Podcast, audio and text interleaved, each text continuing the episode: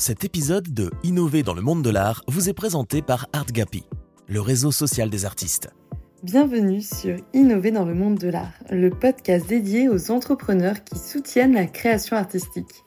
Je suis Lise et mon objectif est de vous donner l'énergie et les outils pour vous lancer et découvrir les coulisses de ce secteur. Pour cela, je vous emmène à la rencontre de personnalités inspirantes qui construisent le monde de l'art de demain. Avant de commencer cet épisode, je prends 10 secondes pour vous présenter l'application ArtGapi.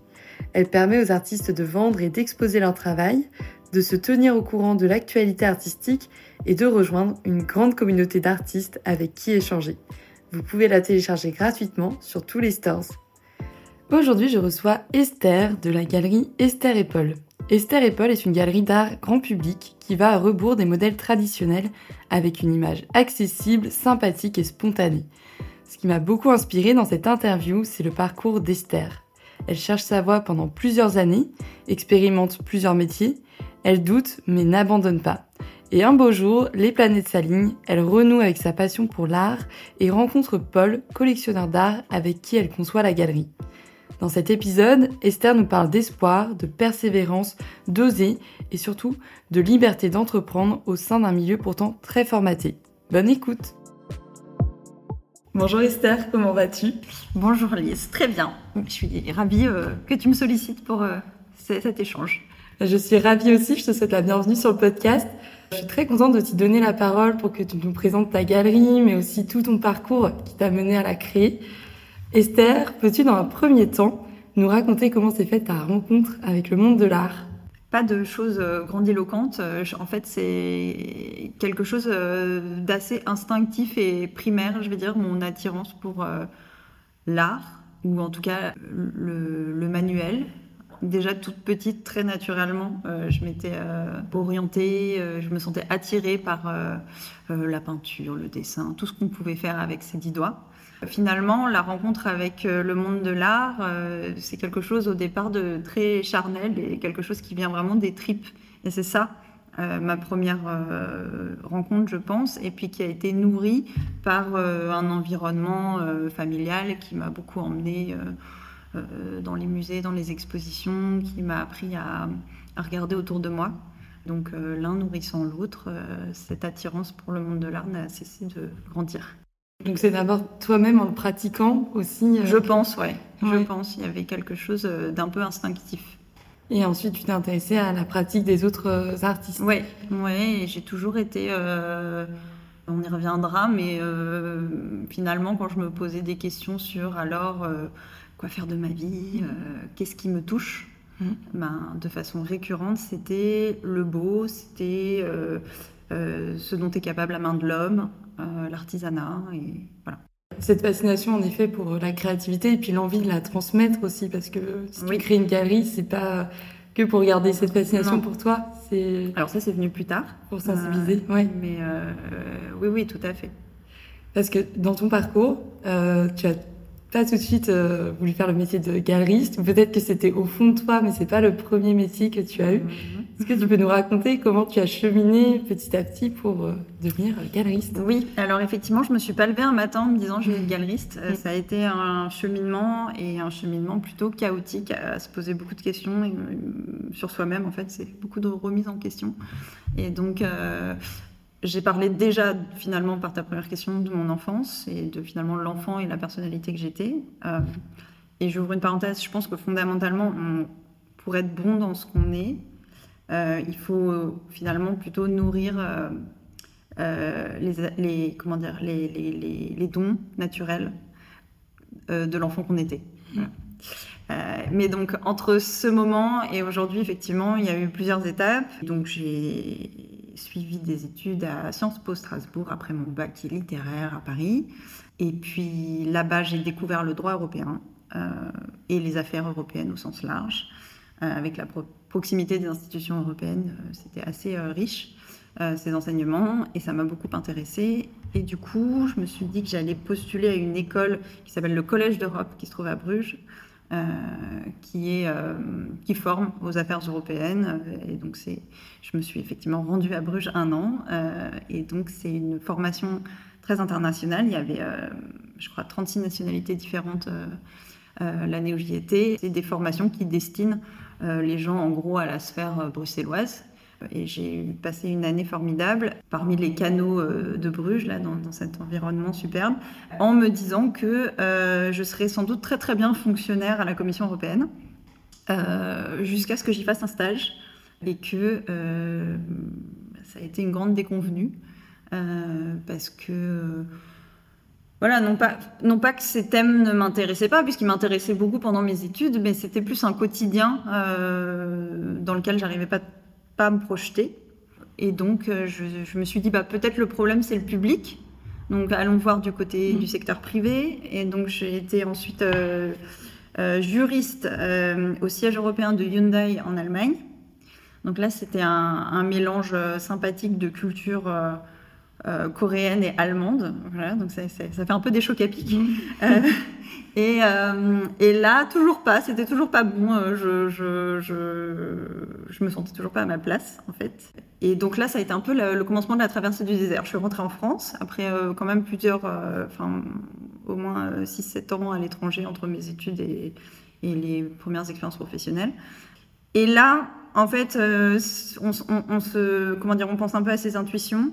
J'ai un peu un moment où je me suis recentrée sur euh, qu'est-ce qui, qu'est-ce qui bat dans mon petit cœur. Mm.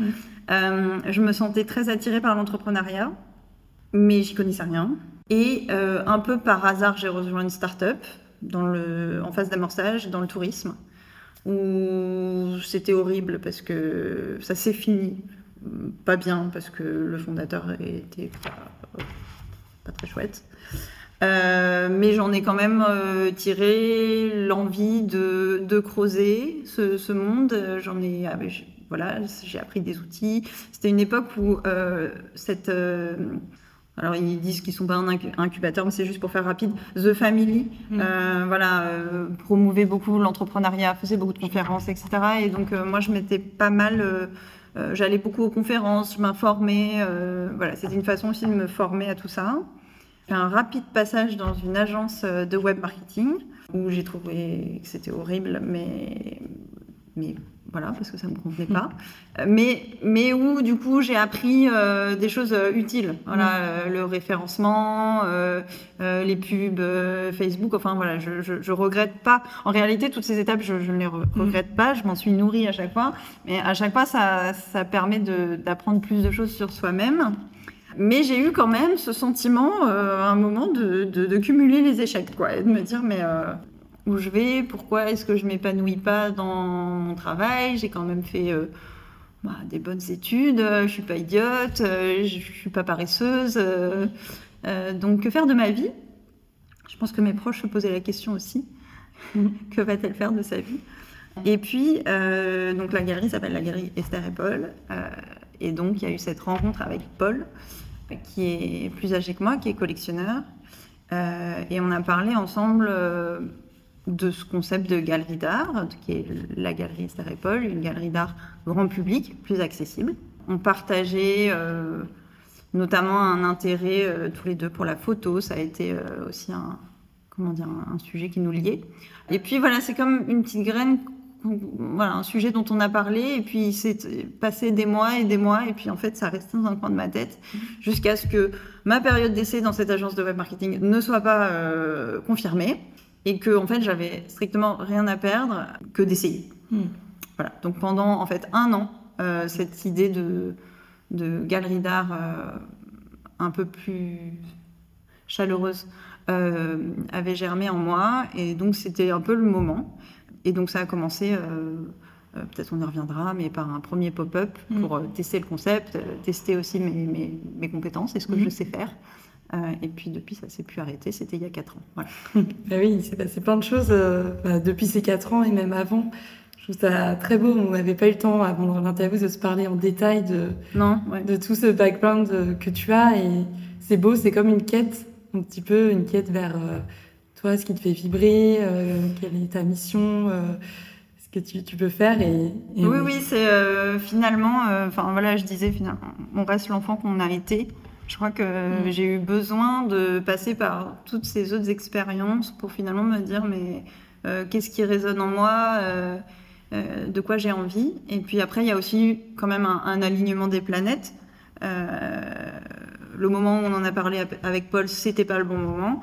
Puis un an plus tard, tout d'un coup, c'était c'était le moment où il y avait rien à perdre et donc mm. où il fallait y aller. Et effectivement, ben, depuis, je me sens à ma place. Voilà. Ouais. Et je trouve ça très encourageant aussi pour les personnes qui peuvent vivre une situation similaire, ne pas se sentir à leur place. C'est vrai qu'il y a un peu cette pression maintenant de trouver sa voie euh, tout de suite maintenant. Ouais, mais je trouve que c'est vraiment difficile. Mais effectivement, je pense, euh, enfin surtout en, en, France, on n'autorise pas trop euh, de faire des choses variées et d'avoir des mmh. échecs. Et je pense que en réalité, c'est très fertile de d'essayer plein de choses différentes parce que on sait mieux qui on est et on est mieux armé. C'est ça. Et je précise les guillemets que tu as fait avec tes mains oui, sur le mot échec. Oui. Parce qu'en effet, il n'y a pas de véritable échec. Euh, je partage bien cette vision. Et en plus, Esther et Paul ne seraient peut-être pas à la galerie qu'elle est aujourd'hui si tu n'étais pas passée par toutes ces expériences diverses. Non, effectivement, je pense pas. Et un truc que je voudrais rajouter aussi, c'est, mm. je pense, euh, je, je, mesure aussi, c'est une chance aussi, hein, euh, mm. entendons-nous. C'est un luxe finalement de pouvoir faire des tests et euh, connaître ces entre guillemets échecs. Je, mm. je, sais pas, voilà, il y a eu des moments euh, vraiment de grosse déprime, mais euh, rétrospectivement, je sais que c'est une immense chance en fait de, de pouvoir avoir le loisir de prendre son temps et de prendre du recul sur ces expériences-là. Une part de chance et une part aussi de toi qui t'es donné l'autorisation de trouver autre chose mm. de plus épanouissant. Tu t'es pas enfermé. Et euh, donc Paul, en quoi a-t-il été euh, aussi décisif dans la création de la galerie? Lui, il avait euh, une grande expérience de collectionneur et notamment d'achat dans ce qu'on appelle le second marché, donc les enchères, les brocantes, etc. Et, et donc c'est par là qui nous a amené à penser à un modèle de galerie d'art plus accessible. Et puis il avait une collection assez riche et variée, donc ça faisait aussi un fond pour commencer. Mais Paul, euh, qui a un autre travail et qui donc euh, a très peu de temps euh, malheureusement destiné à la galerie, il a surtout pour moi joué un rôle immense pour que je gagne confiance en moi. Et bah, enfin voilà, c'était donc si on reprend le fil de mon parcours, Là, je le raconte euh, tranquillement, mais vraiment, ça a été parfois vraiment euh, les loopings. Euh, et, en fait, que cette personne que je connaissais pas très bien me dise bah, on y va, ou tu y vas. J'ai pas trop de temps, mais tu y vas. on prend un lieu de moi. je finance le loyer. si tu peux me rembourser, tant mieux. Sinon, tant pis. moi, ça m'a donné un boost de confiance en moi immense et ce, d'autant plus qu'en fait, on se connaissait peu. Mm. On disait, mais c'est fou. voilà. Donc, je pense que, voilà, ça, lui, euh, probablement que c'était quelque chose que, que, ça lui plaisait de, de, voir se concrétiser, bien sûr. Et de mon côté, euh, ça m'a vraiment donné. C'était une, lampe de, de, une rampe de lancement pardon, euh, très précieuse. Donc, tu as fait confiance, donc tu t'es fait confiance. Exactement. Quelque part. Ouais, et euh, d'ailleurs, ça rejoint une question que je voulais te poser aussi, c'était euh, quand tu as lancé ton projet, quelles sont les choses qui te motivaient le plus, qui te donnaient le plus confiance, et au contraire aussi, quelles étaient les autres choses qui te faisaient peut-être le plus peur, qui pouvaient le plus te décourager? Ça peut être des choses que tu disais à toi ou que d'autres euh, projetaient sur toi aussi. Probablement que les choses qui me motivaient le plus, tout d'un coup, ça me plaisait. Hein. Mmh. voilà, tout simplement. Euh, cet objet, ce concept, euh, euh, ça me plaisait. La liberté que, que ça me donnait, les choses qui me motivaient, je pense que ça. Il y a parfois quelque chose d'assez narcissique dans un projet entrepreneurial, mais il y avait aussi, on a parlé de mon, parcours avant, mais du coup, ce sentiment de revanche mmh. un peu. Donc j'avais l'impression qu'avant, je m'égarais Mm. Et là, j'avais l'impression d'avoir mis le doigt sur quelque chose qui vraiment euh, me touchait et où j'avais cette envie de, de, vraiment me donner à fond et me surpasser. Et, euh, et je pense aussi, euh, il faut, faut, l'admettre, il y a aussi quelque chose par rapport au, regard des autres.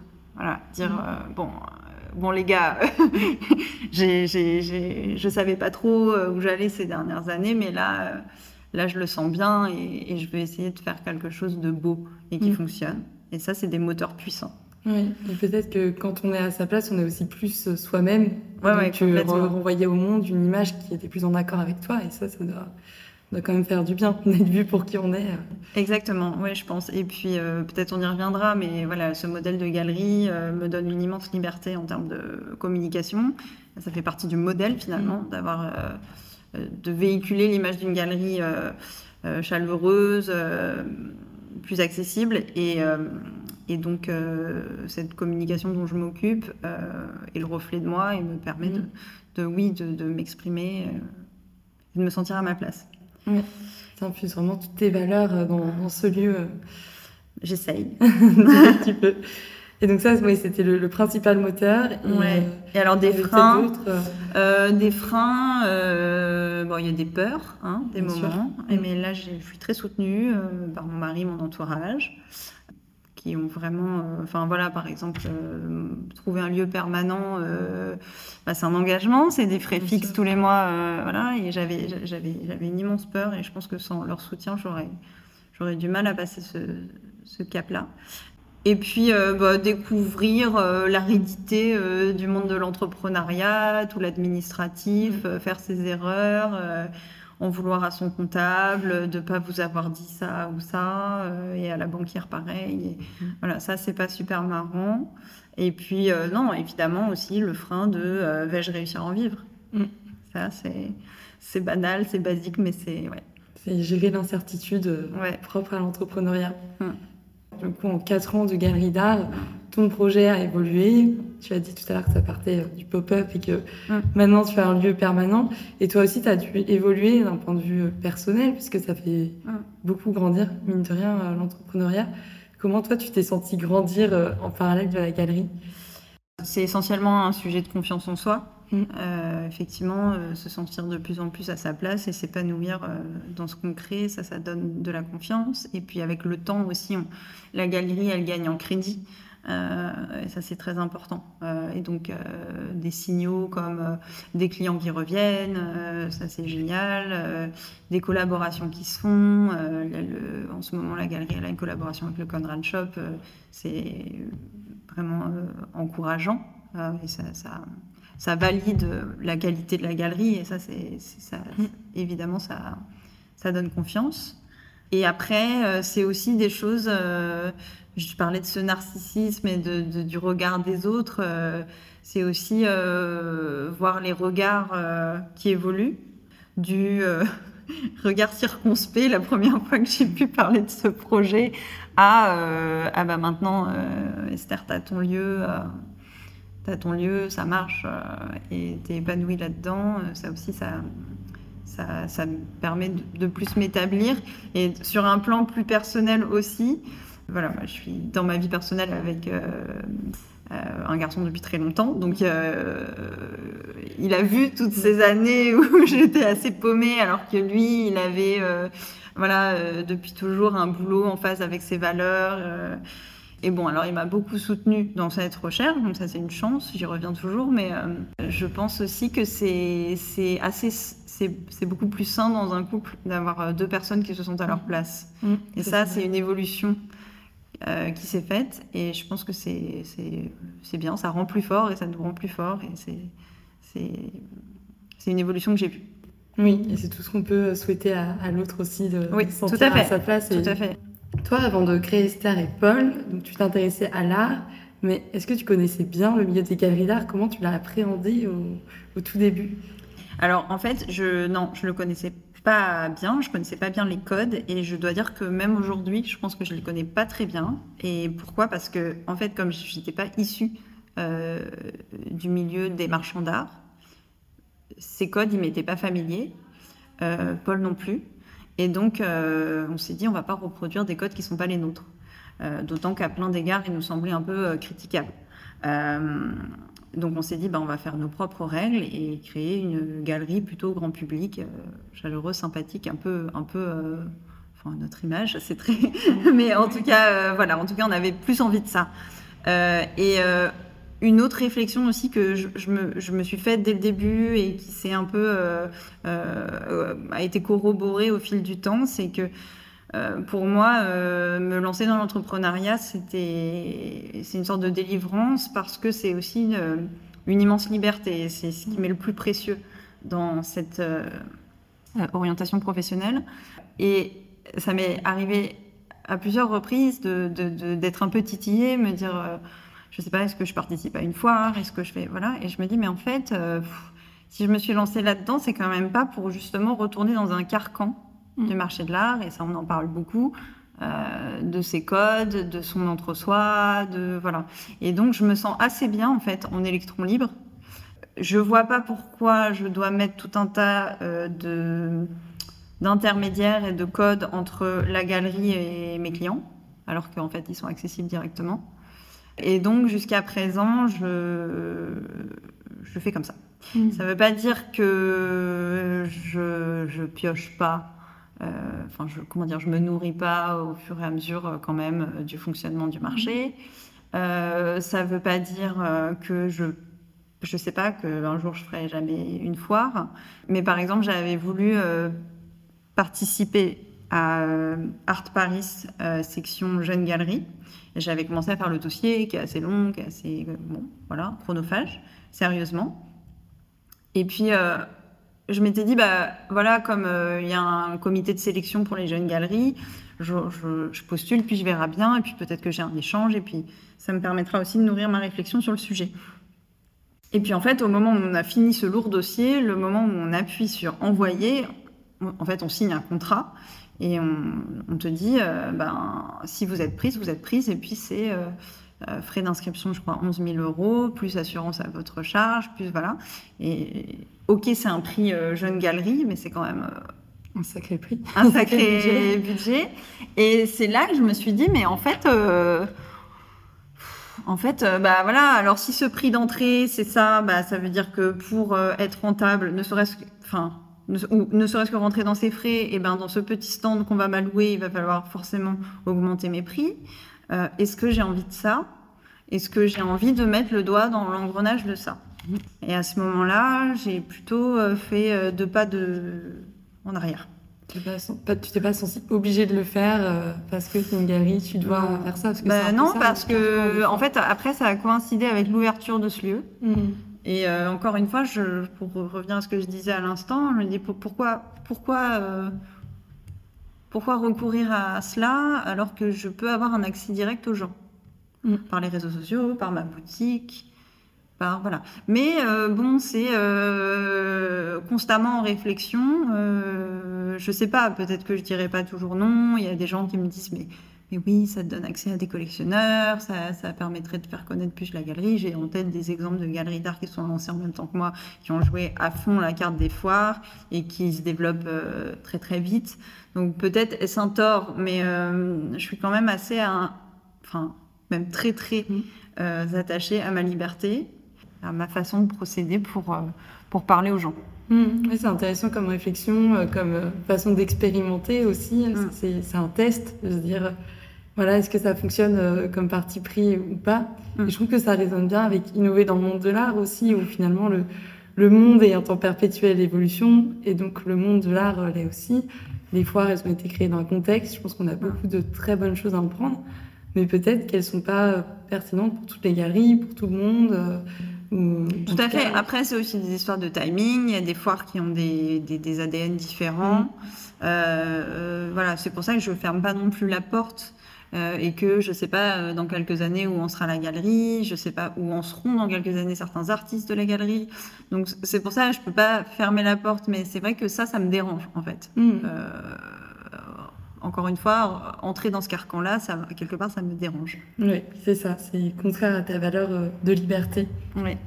Et depuis tout à l'heure, on parle de ces fameux pop-up. Ouais. Parce que peut-être que beaucoup de personnes imaginent que tu as ouvert, entre guillemets, du jour au lendemain cette galerie euh, rue de rue d'Odéon, rue de l'Odéon, rue de l'Odéon. Est-ce que tu peux nous, nous parler donc de, toute cette épopée euh, ouais, Je pense que c'était une aventure. Alors effectivement, et puis ça a duré quand même plus longtemps que ce que j'aurais aimé. Pendant trois ans, effectivement, il y a eu, je crois, euh, j'ai un peu arrêté de compter, mais je crois en tout sept pop-up différents dans différents quartiers et de durées différentes, de deux semaines à six mois. Avec des fermetures Covid. mais voilà, on a été dans le 10e, dans le 11e, dans le 4e, dans le 5e, dans le 6e. voilà, j'ai un peu fait rive droite, rive gauche. Effectivement, c'est une épopée parce que c'est beaucoup de boulot euh, de chercher un lieu, à chaque fois un nouveau lieu, de l'ouvrir, de le fermer, euh, de s'installer, de transformer un lieu euh, parfois moyen. Enfin, bon, globalement ça allait, mais voilà, faire des améliorations substantielles rapidement. parfois, ça, ça, demande beaucoup de boulot et aussi un peu d'huile de coude. Ça a duré trois ans. Euh, j'aurais aimé que ce soit plus court parce que, en fait, euh, alors ça avait ses avantages. Ses avantages, c'était au départ tester le concept, tester ma capacité à le faire, sentir s'il y avait une adéquation entre une offre et une demande, affiner les prix, affiner le positionnement. tout ça, mhm. c'était très bien parce que, euh, à la différence d'une boutique permanente, eh c'est un risque qui est très maîtrisé. Mais c'est épuisant et c'est du temps en moins emménager, déménager, chercher le lieu suivant. Mm. C'est du temps en moins pour euh, d'autres choses qui ont plus de valeur. Euh, et donc, et c'était, c'était à titre perso trop crevant aussi. Euh, et donc, il y a un moment où je me suis dit, bah, allez, je cherche un lieu permanent. Trouver un lieu permanent quand on est une toute petite structure comme ça à Paris, mm. c'est pas facile parce que les, bah, voilà, le prix de l'immobilier parisien est élevé. Et donc, ça a pris un an. Euh, un an avec euh, plusieurs opportunités qui ont tourné au vinaigre. Euh, mais voilà, j'estime que c'était pour le mieux parce que, parce que un jour, par hasard, je suis rentrée dans cette boutique et, c'était la bonne. Génial.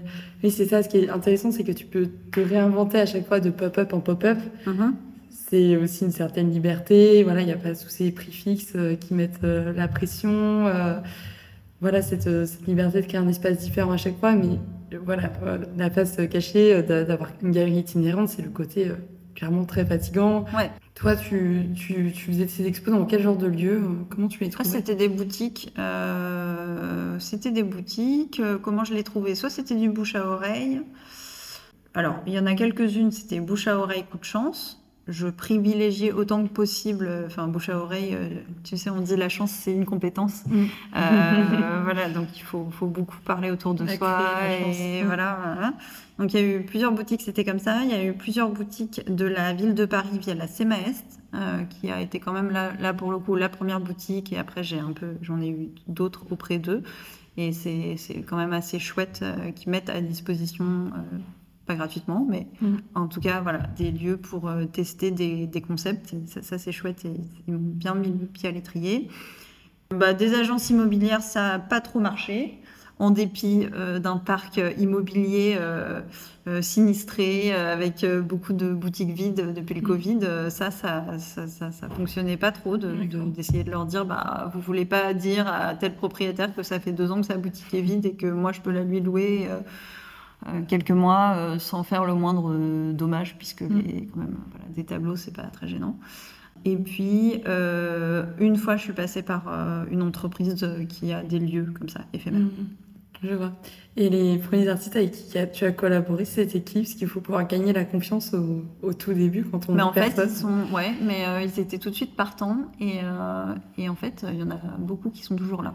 Euh, en fait, le premier pop-up, c'est allé super vite. C'était par la ville de Paris. Et donc, tout d'un coup, c'était la panique. C'est ah bah j'ai un lieu, mais j'ai pas d'artiste. Euh, et donc, il y avait quelques artistes autour de moi euh, que j'aimais bien et donc à qui j'avais j'ai demandé s'ils voulaient bien participer. comme une copine qui est photographe, par exemple. et voilà, et ils sont restés mm.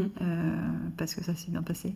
Génial. Et c'est ça, c'est beaucoup de rencontres. Souvent, les personnes te font confiance, pas parce que tu as déjà fait tes preuves, parce qu'il faut bien commencer quelque part, mais parce qu'ils euh, ils ont un ressenti avec toi, ils croient en tes idées, en tes. Ouais, et puis alors un, truc maintenant, euh, bon, ça, ça, roule un peu plus, mais un truc que j'ai constaté, euh, enfin, qui s'applique en fait à tous, c'est globalement quand tu fais quelque chose et que tu prends des initiatives, ça fédère. Mm. Mm. Et par exemple, justement, au départ, je me disais, mais je suis pas légitime, euh, justement, je connais rien au marché de l'art, euh, euh, on va pas me prendre au sérieux, etc. Et en fait, j'ai pu constater que parce que j'avais de l'énergie, parce que je prenais des initiatives, les gens suivent. Mm. Et les gens, en fait, ils n'ont rien à perdre. et donc, ils font confiance, ou en tout cas, au fil du temps, la confiance s'instaure. Oui, c'est ça. C'est beau d'avoir euh, tous ces artistes qui te suivent depuis le début. Euh, on parlait de ces fameuses rencontres. Euh, moi aussi, je travaille avec des artistes et je trouve que c'est une chance de pouvoir les rencontrer. C'est des personnes qui sont des, des inspirations, des parcours de vie hyper intéressantes. Toi, tu as des rencontres comme ça qui t'ont particulièrement marqué?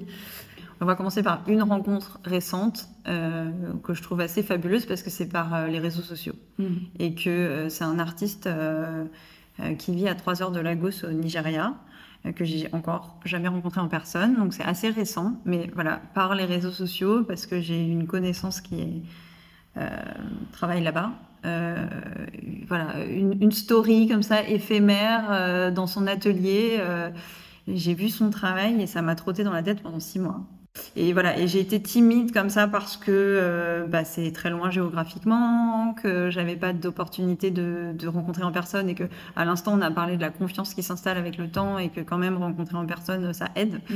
Euh, mais voilà, son travail m'a tellement euh, trotté dans la tête euh, et j'avais comme ça cette intuition que ça, ça y aurait un, un match aussi avec le public de la galerie que j'ai fini par par euh, prendre mon courage à deux mains et, lui écrire. Et a priori, je devrais pouvoir lui organiser une exposition euh, prochainement. Donc ça, c'est quand même une rencontre plutôt sympa, bien que ce soit une rencontre jusqu'à présent virtuelle. Mm. Euh, et c'est un, voilà, un, coup de foudre pour son travail. Mm. Il y a, entre-temps, il y a une toile qui a été vendue en ligne. Et du coup, c'était le coup de stress parce que donc j'avais jamais rencontré la personne, j'avais jamais vu ses œuvres en vrai, j'avais reçu le chèque du client. Et je savais pas, euh, voilà, je savais pas comment on faisait du shipping depuis le Nigeria, euh, comment payer l'artiste. Euh, je m'étais pas imaginé en fait que j'allais vendre en ligne. Mm. Euh, je pensais qu'il allait m'envoyer les toiles et que voilà. Et, et, ça a été vraiment une émotion de découvrir la toile. alors d'abord un soulagement, donc la toile existe, elle est belle, l'artiste existe, mais voilà aussi une émotion de la déballer et de dire ah ouais vraiment c'est magnifique. Ah ouais, ça c'est une belle histoire. Donc euh, il y a ça. Et alors après, euh, c'est pas une rencontre, mais c'est, c'est euh, voilà, on parlait de la, richesse des relations avec les, artistes. Alors chacun a son caractère, on s'apprivoise avec le temps, on apprend à travailler ensemble. Et j'ai un artiste de la première heure qui s'appelle Jean-Marc Pubelier que j'aime beaucoup, tant ses œuvres que sa personnalité, mais il est, c'est une mine d'or d'histoire farfelue, rigolote, euh, voilà. Et euh, par exemple, il est arrivé que euh, il montre une toile, je dis ok, bon bah on la met en vente sur le site internet de la galerie, et puis elle est vendue. Et puis je l'appelle, Jean-Marc, cette toile est vendue, félicitations. Et puis je lui dis le nom de la, toile, machin. Oh, je l'ai déchirée. Voilà, ou j'ai repeint dessus. Voilà, donc ça c'est ce genre, ce genre de choses. Et alors avec Jean-Marc, c'est, c'est, c'est, ça arrive. Bon, maintenant, du coup, on s'adapte, on fait, on fait gaffe et tout, mais voilà, ça, ça, arrive de temps en temps. Et bon, c'est des petits coups de frayeur. Alors, en l'espèce, ça avait pu s'arranger. Euh, il en a fait une autre dans le même goût, c'est allé. Mais euh, ça, ça, ça, ça, pimente un peu la ah relation. euh, le même Jean-Marc, me... j'attendais, en fait, il vit dans la région toulousaine, donc je voulais prévoir un, un envoi par camion de plusieurs grandes toiles. Et il me disait, je j'ai vraiment une toile qui me donne du fil à retordre, j'arrive pas à l'attendre sur châssis, etc. Et puis je, je l'appelle pour savoir si maintenant c'est bon, c'est prêt, je peux envoyer le camion. Et euh, il me dit, je, oh, j'étais tellement énervée, je l'ai balancé dans la piscine. Donc, pareil. Bah, je dis pardon. Et la toile, comment ça va? Et en fait, il se rendait pas compte, je pense que, que moi, évidemment, ça m'a paniqué, mais qu'en réalité, l'eau avait permis, permis de tendre la toile ah. plus aisément. Et donc, en fait, je crois que c'était un petit pétage de plomb, mais plutôt maîtrisé. Oui, je vois. Voilà. et donc, euh, dérapage contrôlé, exactement. Et donc, euh, la, la, toile est nickel, est super belle. Donc ça c'est bien fini. Globalement ça se finit plutôt bien, mais euh, du coup ça, ça, pimente en tout cas euh, la, la, relation et le quotidien. Ah oui c'est ça, c'est ça l'entrepreneuriat aussi, c'est beaucoup trouver de solutions et j'en parlais avec euh, quelqu'un justement pas plus tard que ce week-end. Mhm. Ce serait marrant des fois si on pouvait voir tout ce qu'il y avait derrière un événement ou l'aboutissement d'un projet, parce qu'il peut se passer des choses tellement incongrues, on se retrouve à devoir alors, mais celui-là, c'est un peu euh, une mine d'or de petites, euh, petits aléas comme ça, mais au final, on en rigole. Donc là, ça fait euh, toutes, toutes les anecdotes. Il y en a d'autres, mais prochain podcast. C'est ça, il mérite un podcast à lui-même, à lui seul. je voulais revenir aussi sur les, sur les valeurs de, la, de la galerie, parce qu'on parlait de ton modèle de galerie comparé à d'autres galeries, entre guillemets, plus classiques. ce qui me venait en tête quand tu me parlais de ça, c'était l'idée que peut-être que d'autres galeries étaient peut-être plus déjà couler dans un certain moule parce qu'il y a de la transmission, euh, notamment familiale. Et toi, en arrivant euh, voilà, sur ce marché, tu, tu, as la possibilité de, créer ton propre moule. Et dans les valeurs que tu incarnes, donc j'ai vu sur ton site deux mots, euh, accessible et sympathique. Mmh. toi, comment tu les incarnes, en tout cas du mieux que tu peux au quotidien, ces, ces deux valeurs alors sympathique, c'est subjectif. Hein, voilà, je, ceux qui écouteront le podcasts pourront en juger. Euh, mais accessible, euh, pour moi, il y a deux versants. Il y a à la fois l'accessibilité prix. Donc ici, c'est une galerie d'art où les œuvres sont entre 200 et globalement 4000 euros pour des œuvres euh, uniques ou en édition très limitée. Mais ça suffit pas. il y a aussi une accessibilité en termes d'image. Et je pense que c'est autant, voire plus important que le prix. Euh, parce qu'il y a beaucoup de gens, en fait, je pense, qui ont les moyens de s'offrir une œuvre, mais ça les effleure pas de rentrer dans une galerie d'art parce qu'ils pensent que c'est pas pour eux, euh, parce que euh, les galeries classiques entretiennent cette image de distance. Voilà. Mmh. Et donc, accessibilité aussi en termes d'image, et ça, ça passe par bah, des petites choses dans ce lieu, comme euh, euh, des prix toujours affichés de façon très transparente, un lieu meublé, un accrochage éclectique, alors que en, général, alors en, général dans une galerie, c'est beaucoup des solo shows, et aussi une image accessible sur les, le digital et notamment les réseaux sociaux. Et donc là, euh, c'est euh, volontairement pas très maîtrisé, euh, où on montre les coulisses de la galerie, on montre mm. les artistes et leurs travaux dans leurs ateliers, la vie de la galerie et aussi, et ça c'est important, je trouve, autant que possible, et s'ils sont d'accord, nos clients. Pourquoi? Parce que je trouve qu'on peut s'identifier. Mm. Voilà. Et euh, je pense que justement, euh, pour, pour, réagir à cette idée de, de, galeries traditionnelles qui souvent sont à distance, je pense que là, si on voit une photo d'une personne avec une œuvre, on peut se dire, mais en fait, euh, je sais pas, elle porte le même manteau que moi, elle a mon âge, ah bah oui, bah oui, pourquoi pas. Oui, c'est vrai ça. Ça pourrait être moi. Ouais, c'est très bien vu ça. Et euh, oui, tu as l'accessibilité. Euh, oui, c'est vrai qu'on parlait de, des galeries d'art, effectivement, qui souvent sont intimidantes, mais le, ou la galeriste peut être aussi une personne intimidante euh, selon sa manière d'accueillir. Et tu parlais de, de, comment montrer la vie de la galerie aussi à travers les réseaux sociaux. Et en regardant sur ton Instagram, j'ai trouvé un exemple qui illustrait très bien comment tu te rendais accessible et, et comment tu cassais l'image de la galeriste très froide. C'était un poste où tu, tu t'avais fait un réel, je crois, humoristique en revenant de vacances et où tu jouais la galeriste, voilà, un petit peu décalqué encore, qui n'était pas mhm. complètement euh, revenu de vacances. Et j'ai trouvé ça super frais parce qu'en fait, souvent les comptes Instagram des galeries sont très noirs et blancs, des photos. Euh, C'est très maîtrisé. Voilà, ouais. Et ça illustrait bien un, un mantra euh, que j'ai qui est être sérieux sans se prendre au sérieux. Oui, alors c'est vrai que j'aime alors, moi, j'aime pas trop me prendre au sérieux. J'aime pas les mm. gens qui se prennent au sérieux. Mm. Pour autant, ça veut pas dire que c'est pas sérieux. Bien sûr. Voilà, il y a des enjeux. Mais c'est vrai que je, déteste euh, ouais, euh, qu'on se prenne au sérieux. Et justement, dans un sujet où il y a énormément de gens qui se disent euh, Ah, mais j'y connais rien à l'art, au point même qu'il y a des gens qui ne s'interrogent même pas de savoir si ce qu'ils ont sous les yeux leur plaît ou non. Je trouve que ça fait beaucoup de bien de ne pas se prendre au sérieux. Mm. Pour justement faire retomber cette pression en fait que les gens se mettent. C'est ça, ça met tout le monde à l'aise et j'ai trouvé ça. Enfin voilà, je trouve que du coup tu incarnes bien cette personne accueillante qui sait mettre les. Merci. Je me force pas. voilà, c'est naturel, c'est tes valeurs et qui, sont complètement infusées. Tu disais aussi sur ton site internet, euh, la déco n'est pas un gros mot. Hmm. Ça, c'est une vraie question. Euh, il y a peut-être aussi même des artistes, des fois, qui peuvent mal prendre, ouais. puisque leurs œuvres décorent. C'est quoi un peu ton point de vue par... Enfin, on le devine, ton point de vue par rapport à ça, mais comment... Ouais, ça... Bon, après, c'est vrai que c'est sensible. C'est-à-dire que euh, bon, pour l'artiste, il y a quand même une recherche, mm. euh, un travail en amont, des expérimentations, etc. Mais je trouve qu'il ne faut pas euh, bouder la personne qui vient dans une boutique pour dire je me cherche une œuvre avec laquelle je vais vivre au quotidien.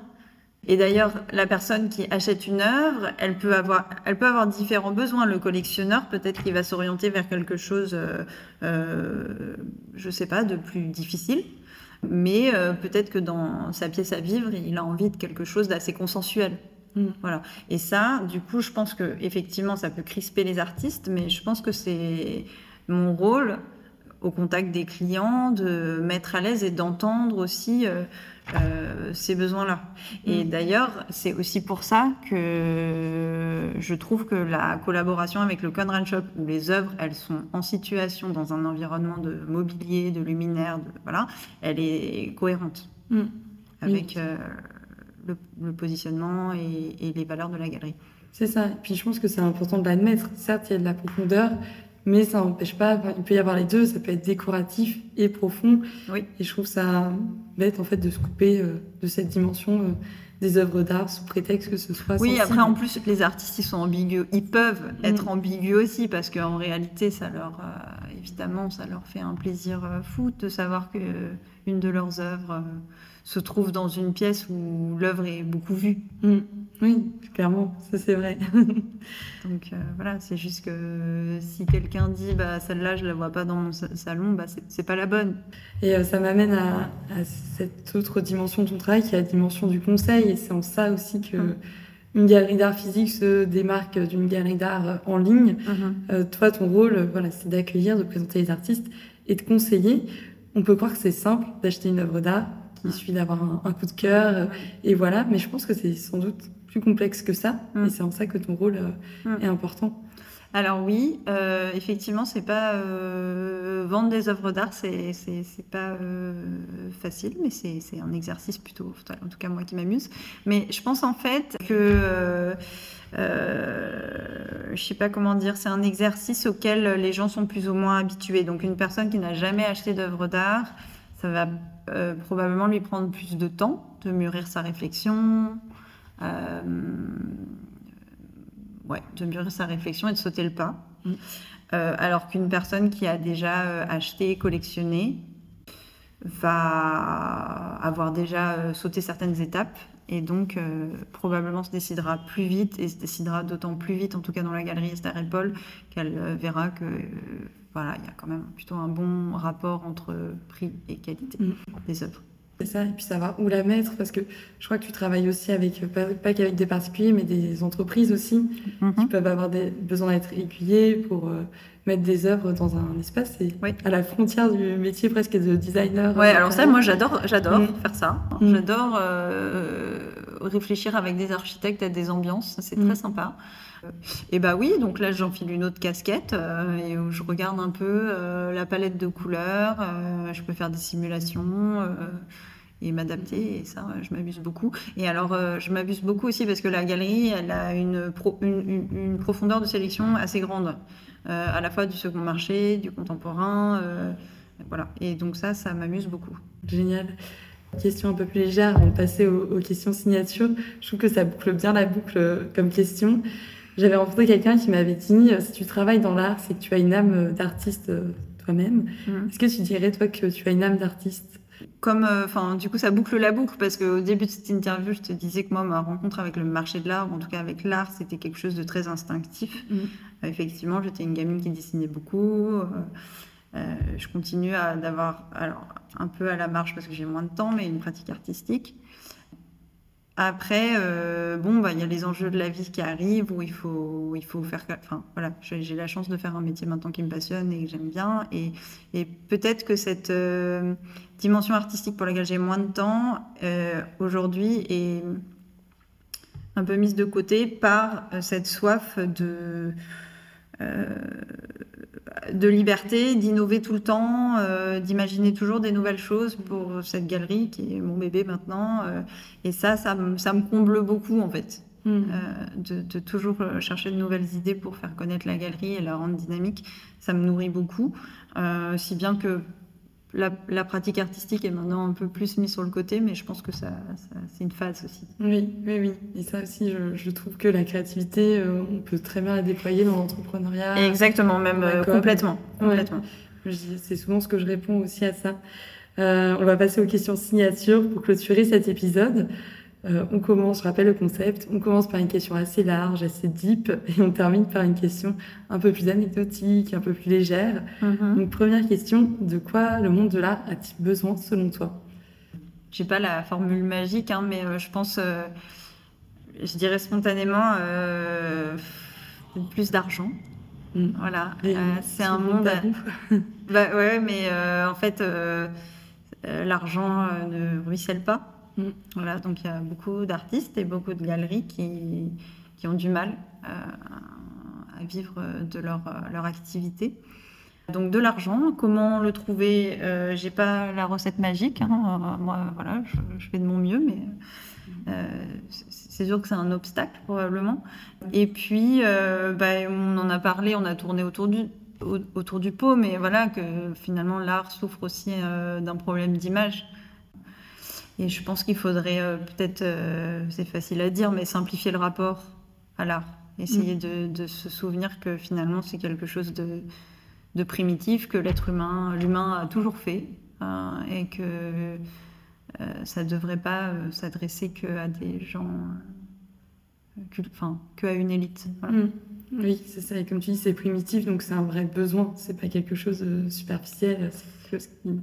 Oui, et puis du, coup, euh, il me semble que c'est accessible en réalité euh, à tous. Je pense que, à mm. tous. Je pense que je, en, tout cas, je pense que n'importe qui est capable de dire face à un tableau, j'aime ou j'aime pas. Mm, ça, c'est sûr. Mais tout le monde n'ose pas le dire. Voilà, exactement. Et c'est ça le problème. Ça, je suis complètement d'accord. Mais euh, une fois qu'on a dit ça, je sais pas comment changer les choses. Mais c'est ça. Oui. Mais déjà, j'essaye un peu, mais voilà. mais oui, c'est ça. Tu fais ta part parce que selon moi, je pense que je suis complètement d'accord qu'il faudrait plus d'argent dans le milieu de l'art.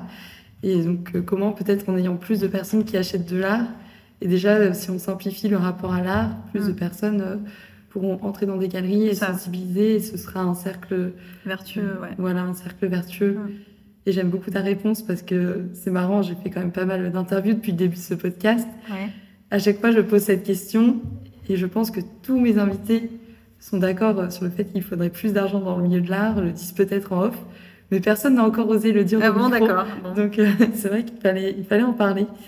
Euh, deuxième question, quel est ton meilleur souvenir euh, artistique en lien avec l'art, les hum. événements artistiques? Hum. Alors, j'ai pas de,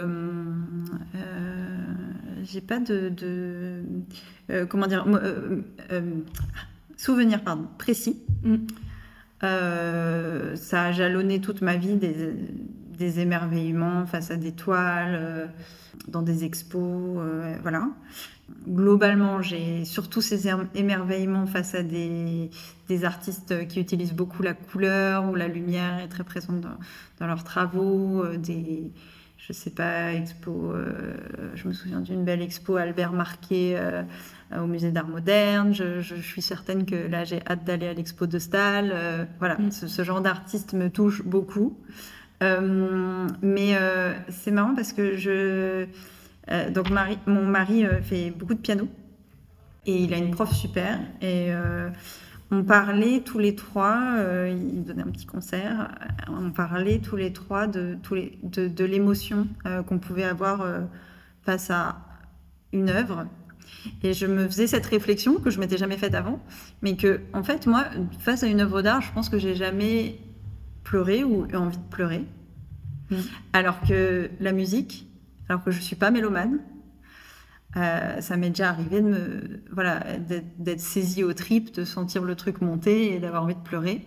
Et je pense, et donc c'était ce que je me disais en, lorsque voilà, on était à ce petit concert, que euh, la musique, il y a ce côté euh, euh, instant, enfin, la ponctualité de- du, du morceau qui est joué. Mm. Voilà. Et donc il y a un humain qui, qui donne, qui, qui s'investit pleinement dans un morceau, qui le partage avec son public. Euh, et je pense que ce moment de partage éphémère, c'est quelque chose de très fort qui suscite beaucoup d'émotions. Mm. Et peut-être que c'est un tout petit peu, je sais pas si on peut mettre sur un- un- un- des étages, euh, peut-être est-ce un peu supérieur euh, en termes d'émotion du coup euh, par rapport à une peinture. En tout cas, je, je- je trouvais que c'était intéressant comme conversation. Ouais, complètement. Ça pourrait presque se rapprocher des émotions qu'on peut avoir avec la- l'art de la performance aussi. Oui, oui, oui. Mais ouais, c'est vrai qu'on a tous des choses qui nous touchent différemment.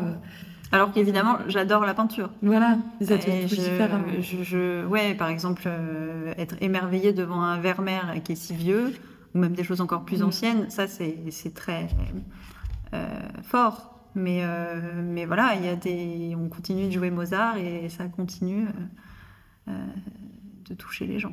Oui, et puis les œuvres dé- déclenchent pas toutes la même palette d'émotions. C'est peut-être pas une palette d'émotions qui te fait pleurer, euh, Oui. les émotions euh, des, des œuvres d'art, et peut-être qu'un jour t'en verras une. euh, Peut-être. te- Mais c'est vrai que la musique, je me suis dit, il y a un truc physique comme ça. Oui, oui, oui, c'est où vrai. Le son te saisit dans tes entrailles. C'est ça, mais en même temps, c'est des ondes euh, Ouais. son, donc euh, ça, ça, vient te toucher, Oui, littéralement. Alors qu'avec avec euh, la- les œuvres d'art, il y a peut-être un peu plus de distance, où c'est la lumière qui vient toucher tes yeux, donc ça se- on le sent moins. ouais. Ouais, probablement. Oui. Et enfin, est-ce que tu peux nous parler d'un objet ou d'une œuvre d'art qui t'accompagne au quotidien? Euh, alors oui, j'ai ma grand-mère qui a dû quitter son appartement parce qu'elle euh, gagne en âge et euh, on a récupéré chez elle. euh, voilà, c'était pas du tout euh, un couple de collectionneurs, mes grands-parents, mais voilà, ils s'étaient un jour offert quelques quelques toiles d'un artiste qu'ils avaient aimé et que j'ai toujours vu dans leur salon.